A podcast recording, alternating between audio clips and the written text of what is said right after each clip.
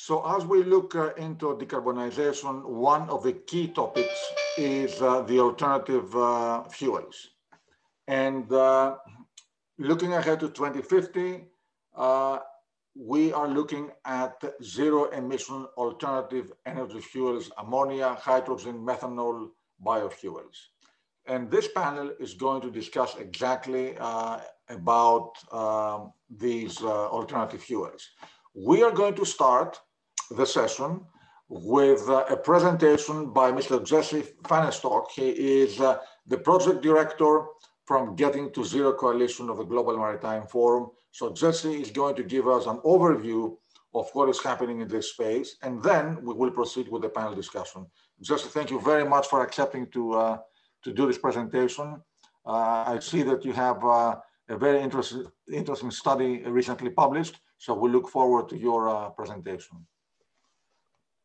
Thank you very much, Nicholas, and, and thank you for inviting me to participate. It's an absolute pleasure. Um, as you said, I, I hope that uh, my presentation will serve as a relevant introduction. Uh, it's very much uh, at the macro overview level, as you said, and uh, I understand that the panelists will be able to provide a lot more uh, detail uh, and, and more nuance to the, the topics we're going to discuss today than I will. But hopefully this will be a useful overview.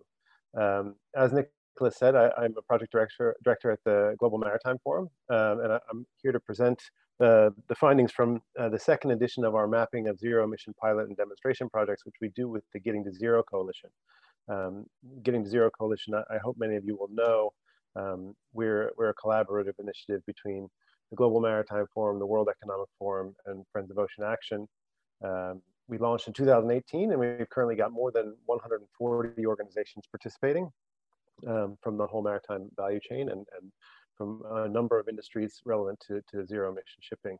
Um, the ambition of the coalition uh, is to is to make zero emission uh, vessels commercially viable by 2030 put, put briefly.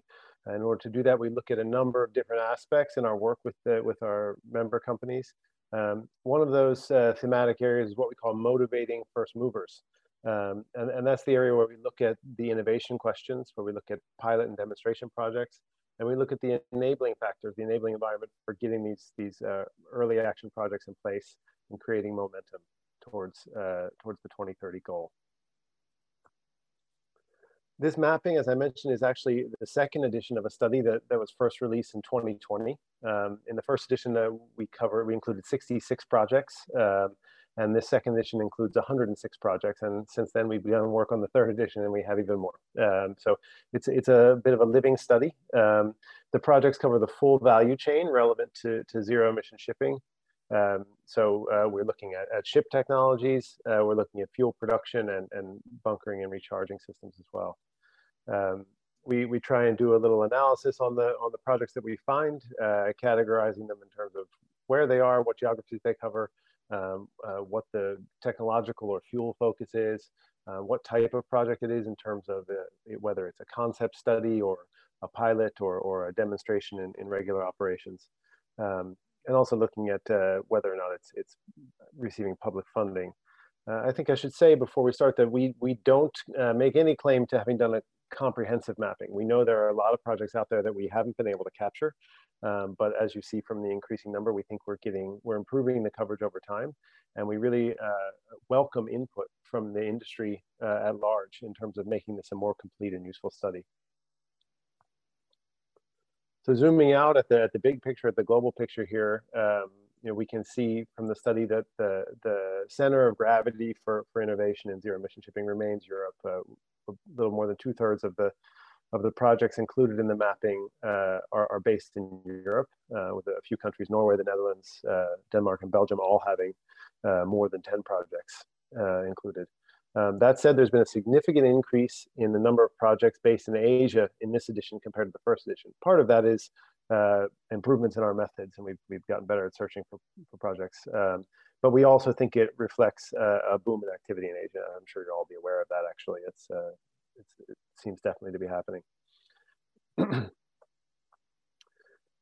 if we want to take a look at some of the emerging trends that are visible in the study, um, one thing we can see is that for for uh, what we call large ship projects, uh, there's uh, an increase in the uptake of, of ammonia uh, as a as a fuel focus. Uh, four new large demonstration projects added uh, since the since the first study. Um, ammonia and methanol both remain very important in this space, but we, we've had a, a significant uptick in in the post 2020 project environment. We're also seeing a bit of specialization so that the small ship projects are um, moving more and more towards hydrogen and battery power and frequently a combination of the two um, uh, for onboard energy. Um, and uh, th this seems to be uh, crystallizing over time, just like the focus on, on hydrogen-based fuels is, is becoming stronger in the large ships. just to look at this sort of split between Asia and Europe, where between them that, that represents most of the projects in the study, although we had a few projects in other regions. Um, about 80% of the projects in Asia, perhaps unsurprisingly, are focused on vessel technology, given the strong shipbuilding industry in, in East Asian countries. That's, that's perhaps not a surprise. Um, and comparatively speaking, about 60% of the projects we included were, were ship-centric uh, in Europe. Um, among the Asian projects, uh, ammonia was the most common fuel focus, um, and indeed, uh, more than half of the ammonia-centric projects that are included in the mapping were based in Asia.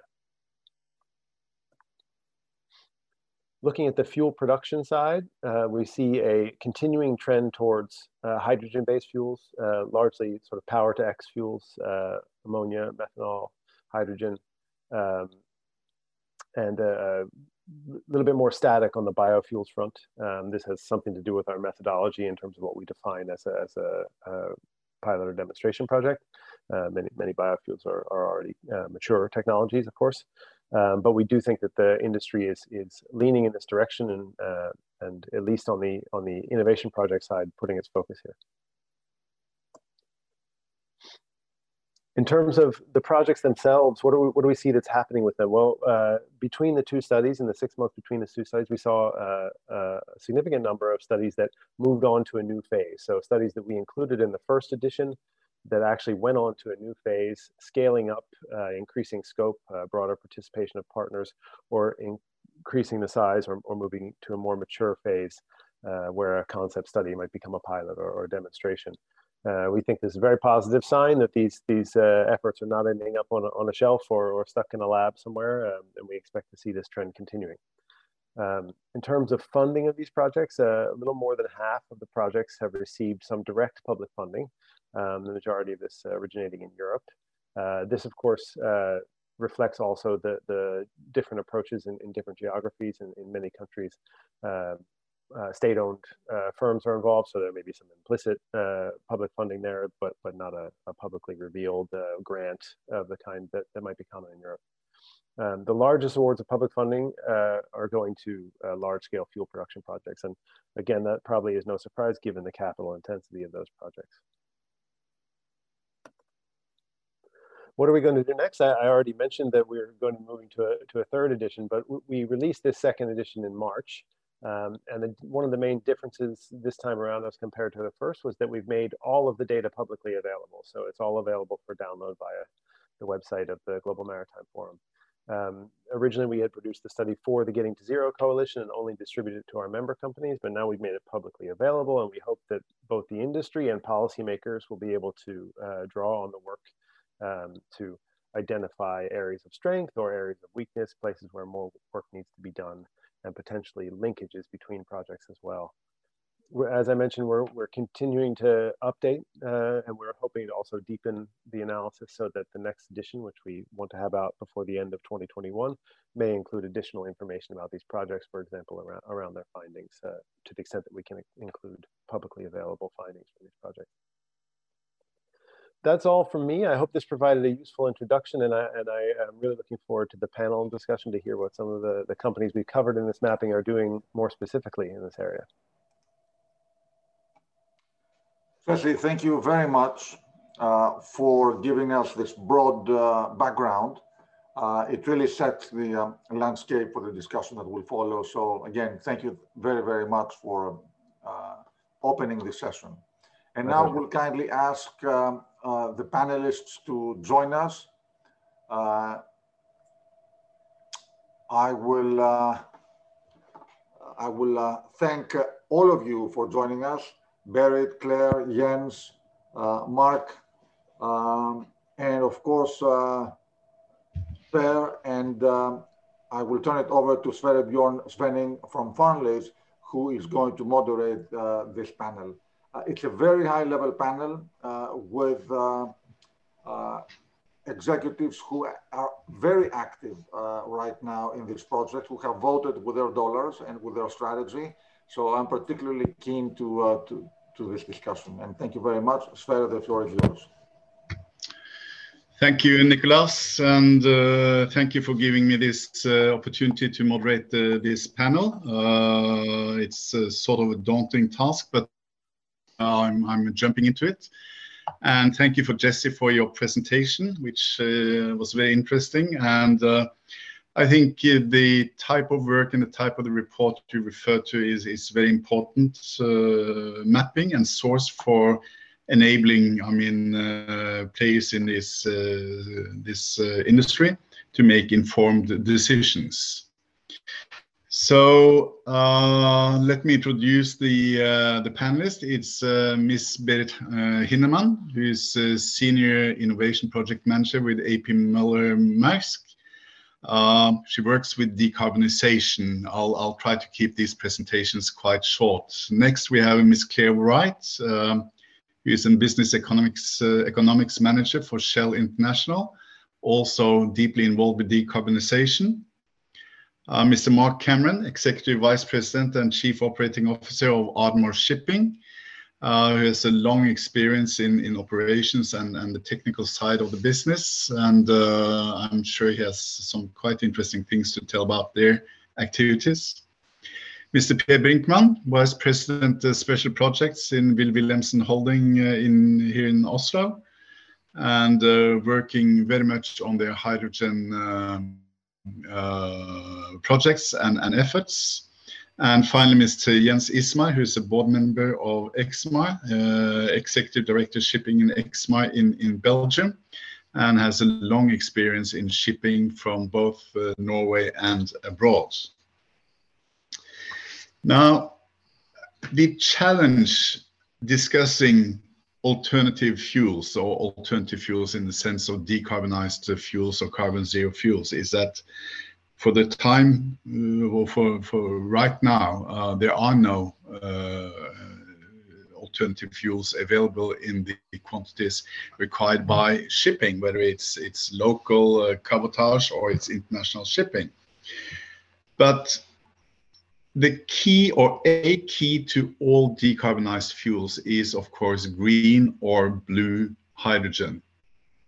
Uh, and uh, how you are using the hydrogen as fuel, whether it's pure hydrogen, whether it's um, through a hydrogen carrier that is combusted, or even if it's a hydrogen hydrogen carrier that is is um, uh, processed to yield hydrogen as fuel.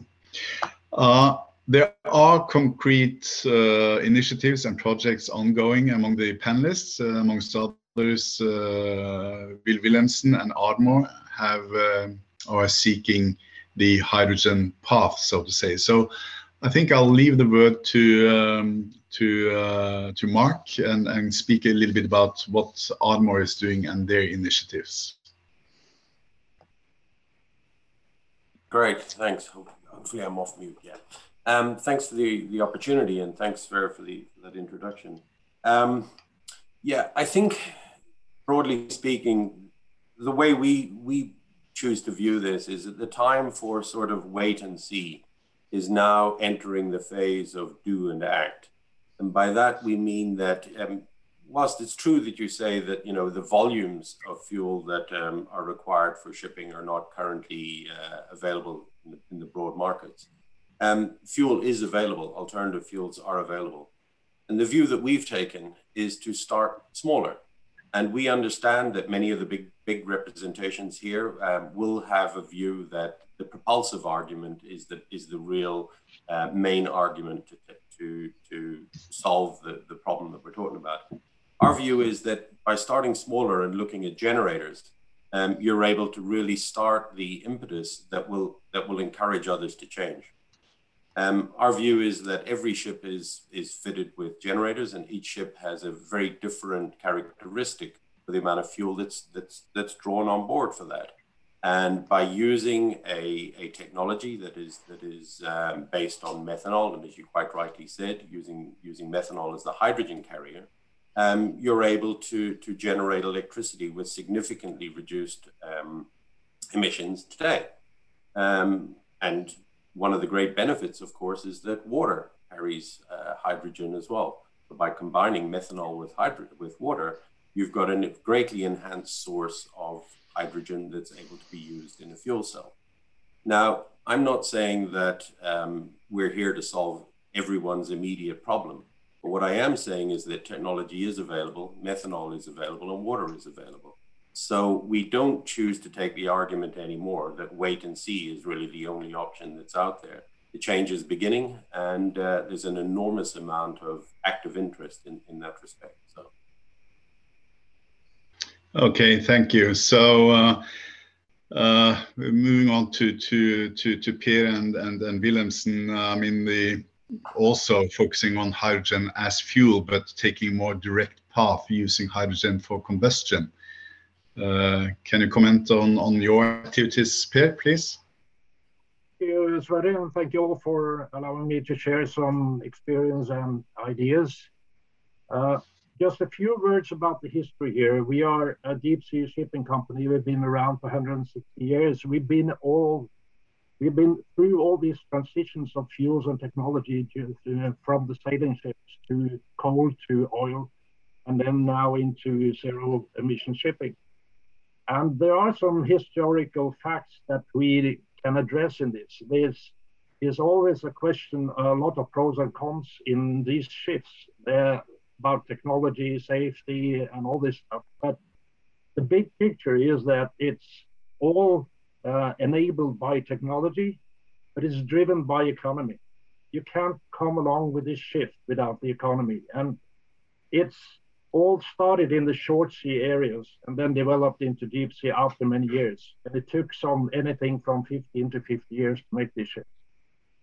Now, if you look at today's situation, we as a deep ship, a deep sea shipping company would not be able to take these on board the big ships at first. So we have uh, quite in in uh, in uh, a new way, Wilhelmsen has been looking into the short sea market to get this uh, started, and we are engaged in different projects related to different fuels, liquid hydrogen, compressed hydrogen, and LOHC. So uh, more concrete, uh, a project called Topeka is about two ro-ro vessels to be built and be uh, fueled by liquid hydrogen operating on the west coast of Norway. And we've got funds from the Norwegian government and from the EU to run this project. And right now we are in the process of doing the design, looking at all the factors going into the project, but of course also looking at the business case where we have a cargo, because this is not a research and development project. This is a commercial operating vessel to be handling cargo for the offshore industry primarily. And we, by going through this, we learn a lot. I think there are very many people out in the shipping community take things for granted, but it's not. It's it's a lot of small issues that needs to be clarified and to be handled to be able to start building and operating and actually commercially operate a vessel with this kind of fuel. And by doing this exercise, also uh, we, we uh, besides learning a lot, of course, we can also see that what directions we're moving into. Should it be combustion? Could it be fuel cells? Should it be this way of bunkering, this way of bunkering, and so forth? And we don't have the answers, but we are in in a very uh, we have a steady pace and a good momentum in this, and we are actually very keen to start operating these vessels in about two and a half years.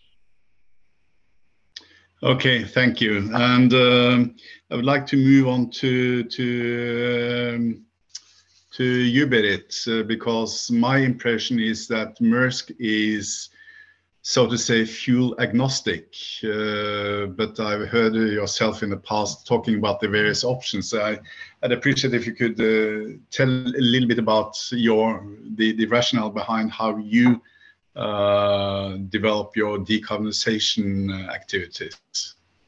Yes, absolutely, and thank you for having me uh, on the panel. So, um, so, so yeah, decarbonization is a huge challenge in front of us. And in terms for Maersk, that means decarbonizing our more than 700 container vessels and also a yearly fuel consumption of 10 million tons of fuel oil each year. Um, in the end of 2018, we announced um, our goal of being carbon neutral in 2050. And at that time, it was a bit of a moonshot. But today we think that's possible and um, uh, we pursue several pathways to do it based on our analysis and based on a lot of work done um, by many to uh, to see what is feasible for container shipping and also what offers a path for carbon neutrality. Today, we already use biofuels in our fleet and we sell carbon neutral transportation, our eco delivery product. Um, we will continue to do that, but we do see scalability issues there, and therefore we also do pursue other fuels. For methanol, the um, technical um, feasibility is um, already there since there are methanol vessels um, operating, uh, since there are vessels operating on methanol as a fuel out there. Um, and uh, um, there is no green methanol available at uh, large quantities, but um, there is uh, potential for the development of that. So this is something that we are pursuing. And uh, we also pursue um, ammonia, where the scalability potential is very interesting, but where um, today the technical feasibility uh, for the vessel is not yet there so this is i mean we don't believe that there is a silver bullet solution. And this is also why we pursue different pathways to see what can bring us towards carbon neutrality. And also um, I also agree very much with, um, uh, I think it was Mark who said it, that I mean, uh, it is also time to act and to, to start doing something. And what we are doing and have recently announced is um, that um, we, we are building a carbon neutral feeder vessel that will go into operation in 2023. That vessel will be dual fuel for methanol and fuel oil, but we plan to fuel it on um, either biomethanol or e-methanol from the start to also uh, to also kickstart the development of green fuels because I think we have been talking a lot about the chicken and the egg problem and who does what first. Um, and by actually um, starting to do something, I think this is the way of breaking this chicken and egg situation so that um, change is actually starting to happen.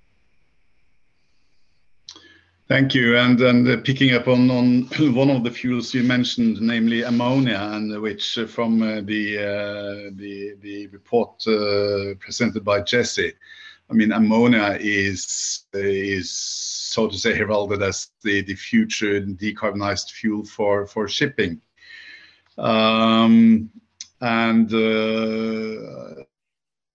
I mean, we could say a lot of things about uh, pricing, alternative fuel supplies, etc., etc. But I would like to, bring up uh, the question about ammonia to, you, Jens, because Exmar is a big, big uh, gas carrier owner and operator, and the safety issues surrounding ammonia is something that I feel has been uh, toned down uh, in, in relation to all the benefits of using ammonia. What, what, what do you think, Jens, about ammonia as fuel and the safety issues? Uh, you know, we are fortunate in this situation to reach a decarbonization that we, we are a gas carrier company and that we, uh, gas is obviously one of the uh, solutions uh, uh, for to, to reach this goal. And, and uh, ammonia as the carrier for, for or a hydrogen carrier is, is what we believe is, a, is a one alternative solution going forward. Of course, it is not there today because MAN has not uh, uh, does not have the engine ready. They claim they will have it second half 24. But you know, we have made a study with, together with Lloyd's and uh, on the ammonia supply uh, system, and and we have an approval in principle together with Wärtsilä and Lloyds, uh, and we believe that the safety issues can be handled. I mean, we carry a few million tons of ammonia every day, so we know how to handle it. And, and the safety issues we've been handling for 30 years. Uh, uh, so you know the, the the the safety issues we don't think is a major major issue. Uh, of course, it's toxic. Uh, you need to be very careful uh, handling ammonia in the engine room. But with with double wall piping systems, we believe this is should be a non non issue. With all the experience we have. Um, and and you know we are working with the flag to to get uh, these approvals, which is of course uh, uh, one of the hurdles.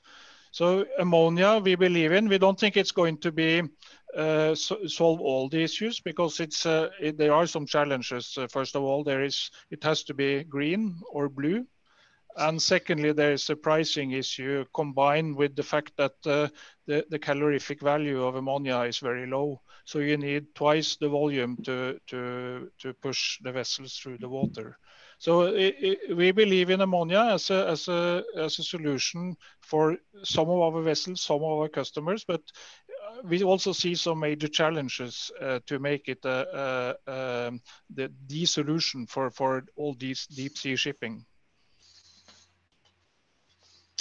Thank you. And uh, moving on to um,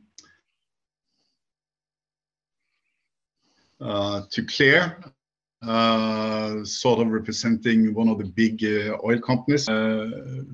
Please tell us a little about what you're doing and, and, where your focus is right now, please. Thank you, Sverre. yes, I think in Shell we wear two hats. One is that, as you alluded to, we are a fuel supplier and we're helping our customers decarbonise. We are also the second largest charterer in the world. So when we look at um, decarbonising shipping, we're looking at it through both lenses because we do have our own fleet that we need to decarbonise. And in my answer, I'll respond to some things that Mark, Per, Jens, and Berit all said. Um, so when we're looking at it, we look at the cost that Per referred to, we're looking at what are other industrial sectors looking at that we can build upon for shipping? How can shipping leverage the infrastructure that is being developed for other sectors? Because one thing I think is clear is that shipping cannot absorb all of the cost of the transition. So when we look at, um, and Jesse referred to this in terms of those production projects, that there's a lot of focus on hydrogen. And certainly when we look at the other sectors that we supply fuel for, like heavy industry, power, heavy duty road, we see a lot of hydrogen projects in those sectors. And therefore we do see the potential for hydrogen to be used in shipping. Um, I think it was Jens referred to the issue of um, efficiency. So when we look at it, we're also looking at how do we use some of these lower energy density um, fuels in shipping, and therefore we have a big focus on efficiency.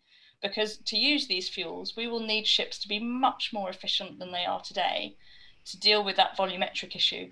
We're also looking at safety. Um, how do we make sure that fuels are safe well, and available I can in a marine environment? Here now, you seem to have frozen. Can have anybody I... else hear me? We can hear Claire fine. Um, Sverre, I think you're a little a little broken, but we can hear Claire fine.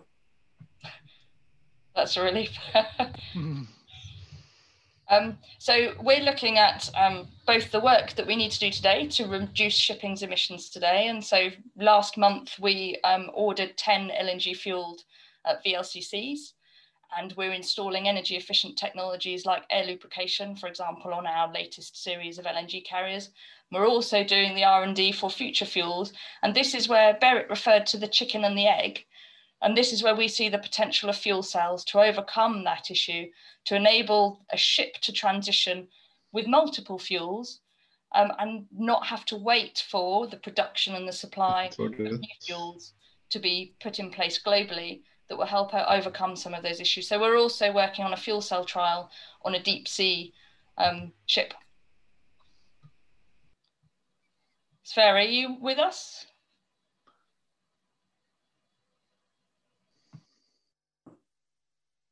I think Sverre might have might have fallen off there, but I think I think what you're saying there, Claire, makes a lot of sense, and and I certainly agree with you about additional technology, and I think it's really important that we all understand there's space for any kind of energy saving device in a future world. So it's not only about future fuel, it's about reducing the need to burn as much fuel in any capacity. Um, and that's where the, the broader technology interests are, are really welcome in, the, in this future environment. Uh, sorry, everybody. Uh, Claire froze uh, in uh, on my screen here, and uh, suddenly everything was lost. So I managed luckily to get back in again. So, so, so thank you for that. Um, one thing is, uh, I mean, some technology is not really mature for but if you were to contract a new building today, uh, what would you go for? What would you, I mean, uh, what, what options are there? What we've seen so far this year, I mean, contracting hasn't been brisk for the first quarter of 2021.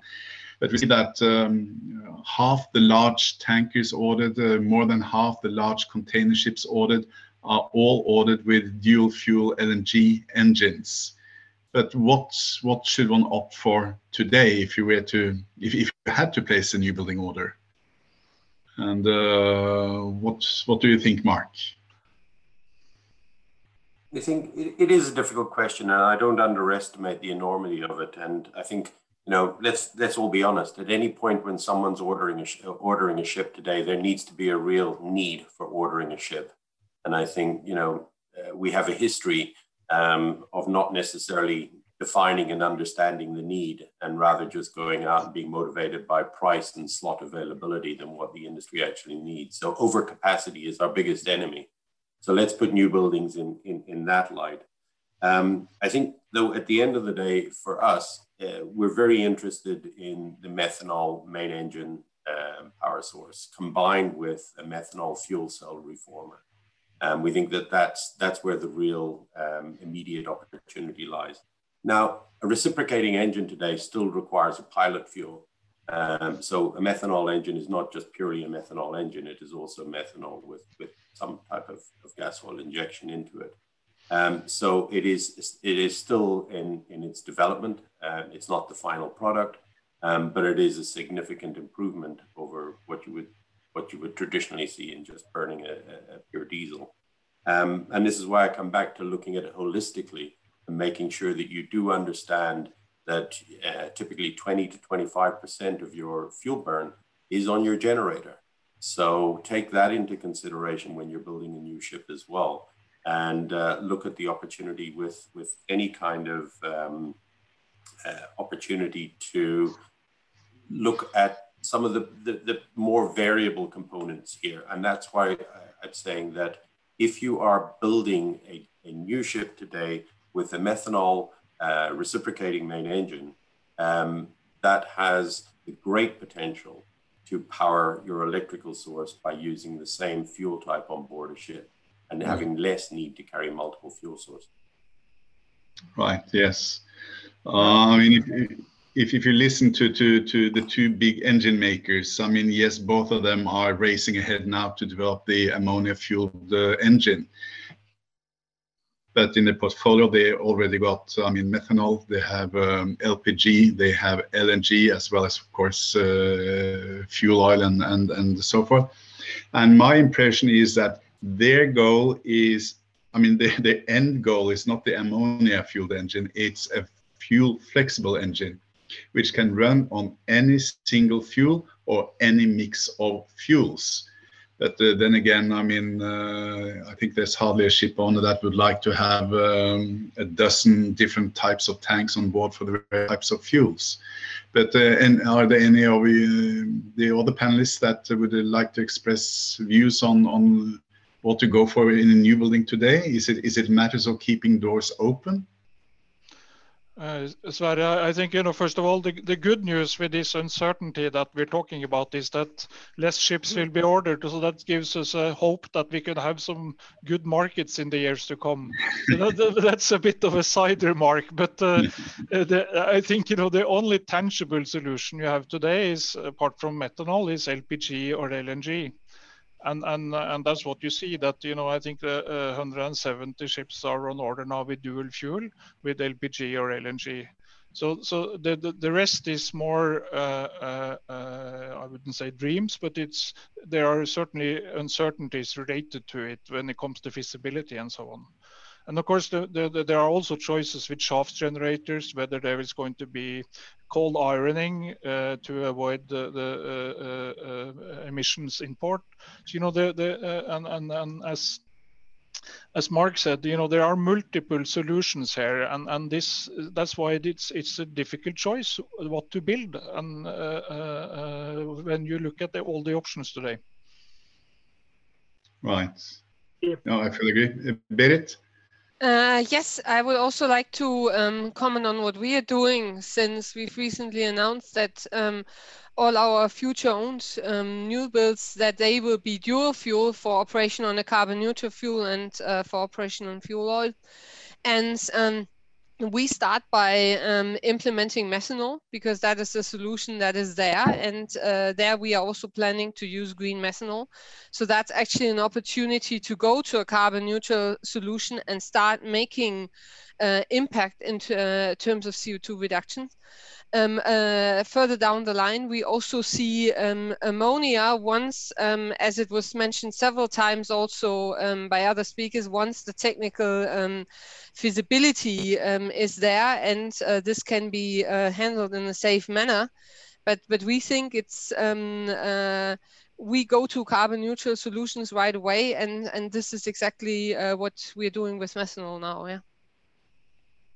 Right. Thank you if I may, um, I, I, think uh, it's it's where your intention of operation with the that would be a very much question now. How will we develop the regulate uh, regulations in this field?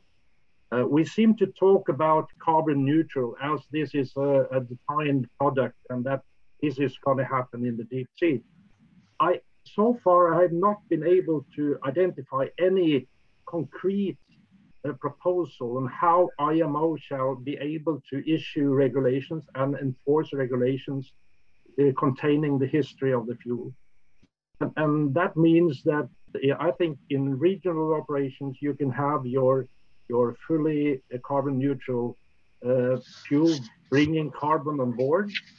But in the deep sea, for many years to come, you will be allowed to burn fuel uh, or you will not be able to certify the fuel uh, history. Uh, I, I, would just give you a very brief example. I took the list in Transparency International. They have a corruption perception ranking going on. And if you take the 70 on the bottom of that list, they are major uh, providers of fuel and bunkering ports in the world. And, and I ask, uh, how can we in the future, in the near future, establish a system where you go bunkering in one of those countries and you come to Europe or US or wherever, and you show with them a certificate that you bought on the pier in one of these ports and tell the world that this is a carbon neutral fuel when when you can't identify that fuel being green if it comes from this or that source. So I think the, the solution on the short term is to look at fuels that don't have carbon on board so that any emissions from the vessel itself is neutral or zero. And, and for, from the technical side, I think at least in, in some operations, I would go for a PTO, PTI solution where I connect the main engine. Uh, you could go deep sea main engine on MGO, but you can also have a grid on board where you can connect and use the PTO, PTI system to be able to run on electricity, or you can produce electricity and batteries. And when time allows, you can put on board other sources of energy to connect. That could be a solution in that uh, respect. Interesting. Uh, Berit?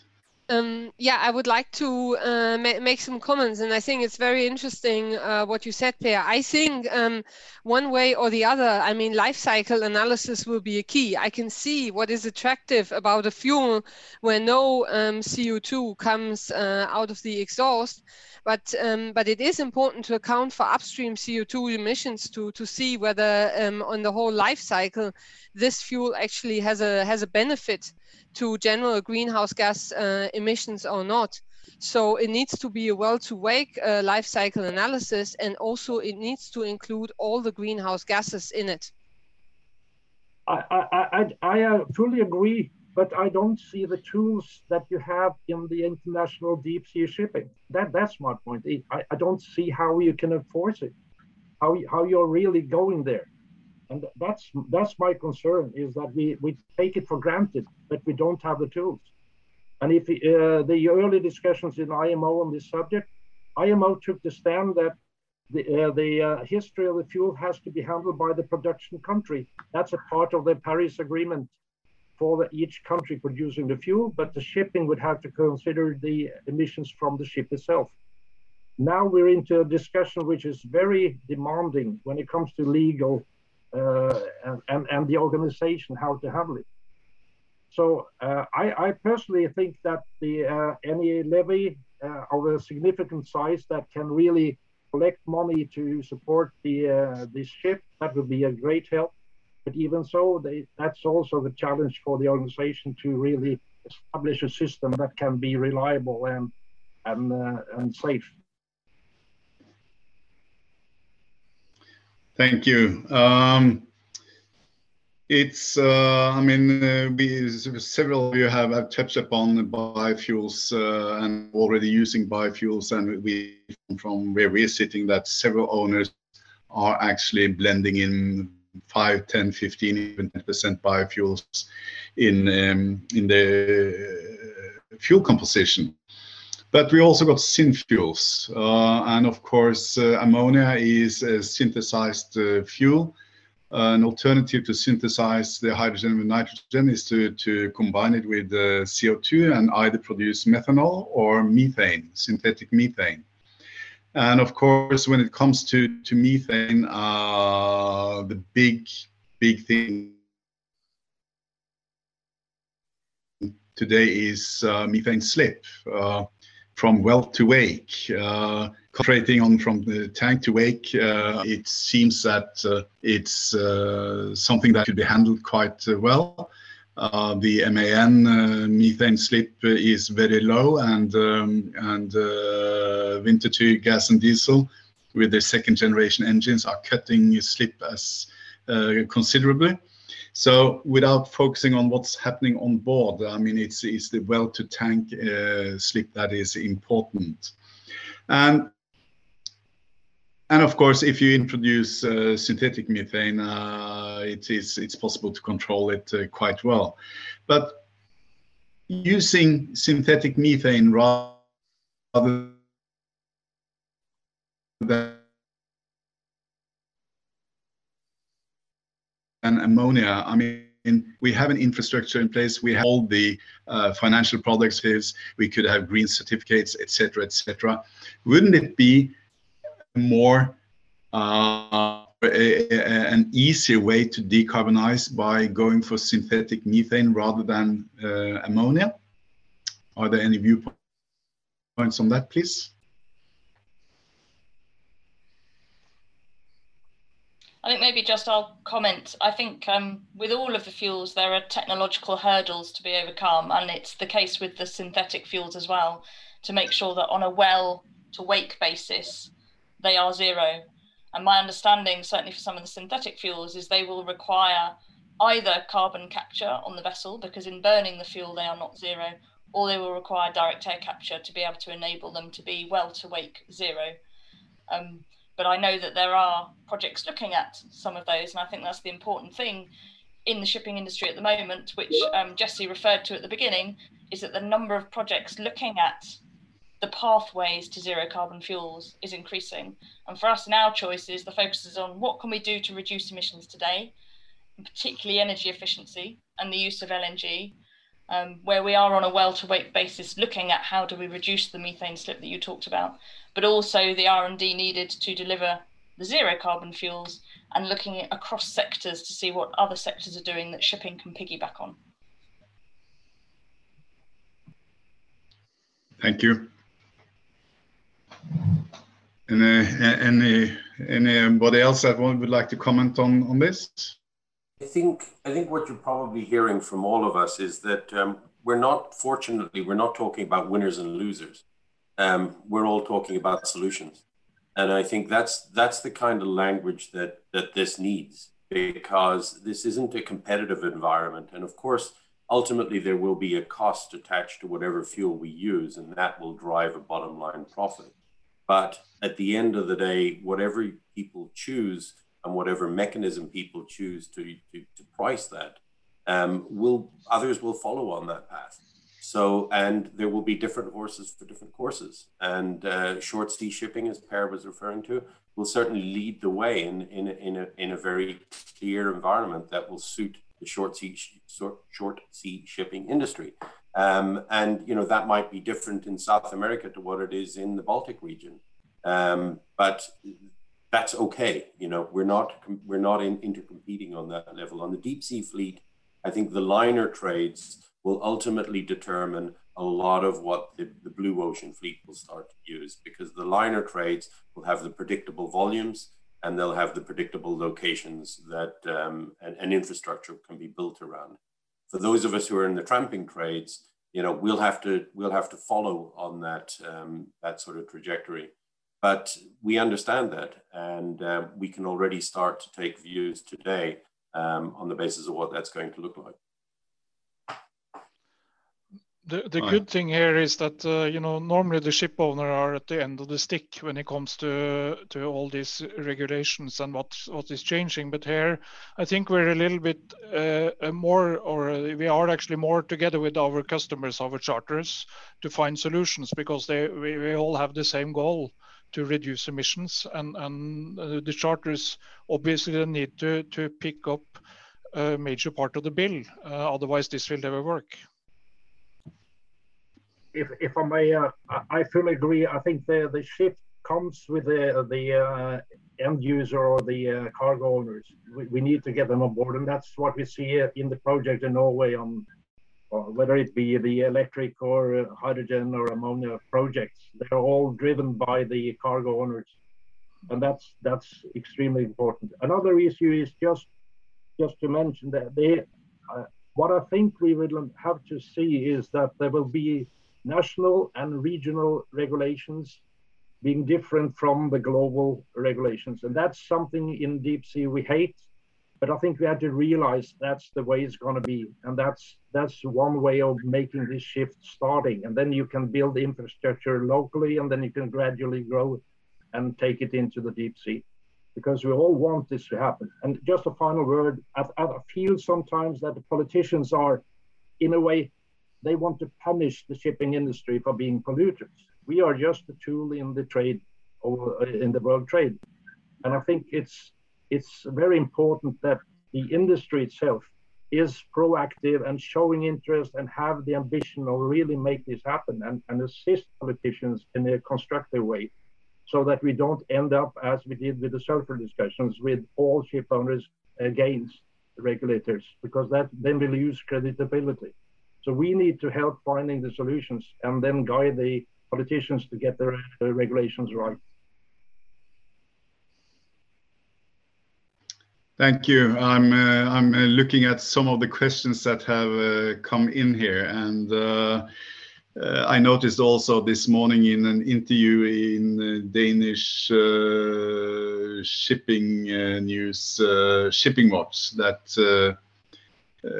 Wärtsilä is is writing off hydrogen as as one of the future fuels, and the question is, Wärtsilä has told us that hydrogen will play a niche role as a fuel for the shipping industry in the future.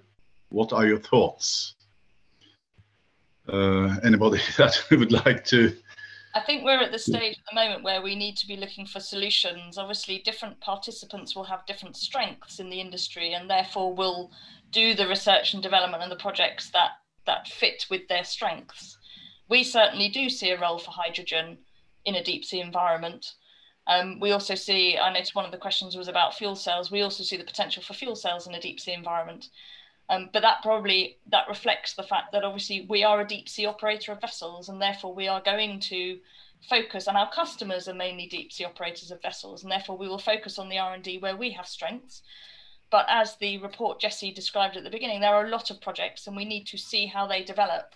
But fundamentally, I think our view is that the future fuel of shipping is a hydrogen-based fuel, and efficiency is critically important, and we shouldn't um, ever forget that.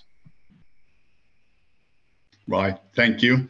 Uh, I see that the time is uh, running out now, so uh, I think I'll just wrap this up. Um, I mean, I think that one thing that I observed uh, in the past one to two years, uh, in uh, compared to the, let's say, the sulfur cap that was introduced at the beginning of 2020, that the shipping industry was in total denial of the sulfur cap. Not not everybody, not total, but I mean generally speaking, in denial of the sulfur cap as late as in in in 2018. Uh, the difference now when it comes to decarbonization, which is also, I mean, definitely in the the strategy of, the IMO, is that this is taken seriously in all corners. And as the report presented at the beginning shows, I mean, there are so many initiatives, small and big, on various types of fuels, on various types of technology, and so on and so forth. And I believe, you think, I believe that what, what you have told the audience now is that uh, do all the small steps, do what you can, develop and and innovate. I mean, it's research and innovation rather than research and, and development there will be a price tag attached to this. That's that's for sure. Um, and uh, my impression is that what you're signaling is that uh, own owners and charters, cargo owners are in the same boat, and that there will be a cost pass through that will finance this transition. Uh, and finally, there is no uh, final solution here. There is not one single uh, carbon zero fuel that will win this game, but we will see a mix varying between something used in the short sea trades, something used in the tramp trades, and something used in, in the liner trades. And we will see a mix of decarbonized fuels going forward. That was what I was going to sum up. Uh, I mean, I've still got a few minutes. If any one of you would like to add something to that, please, please raise your hand.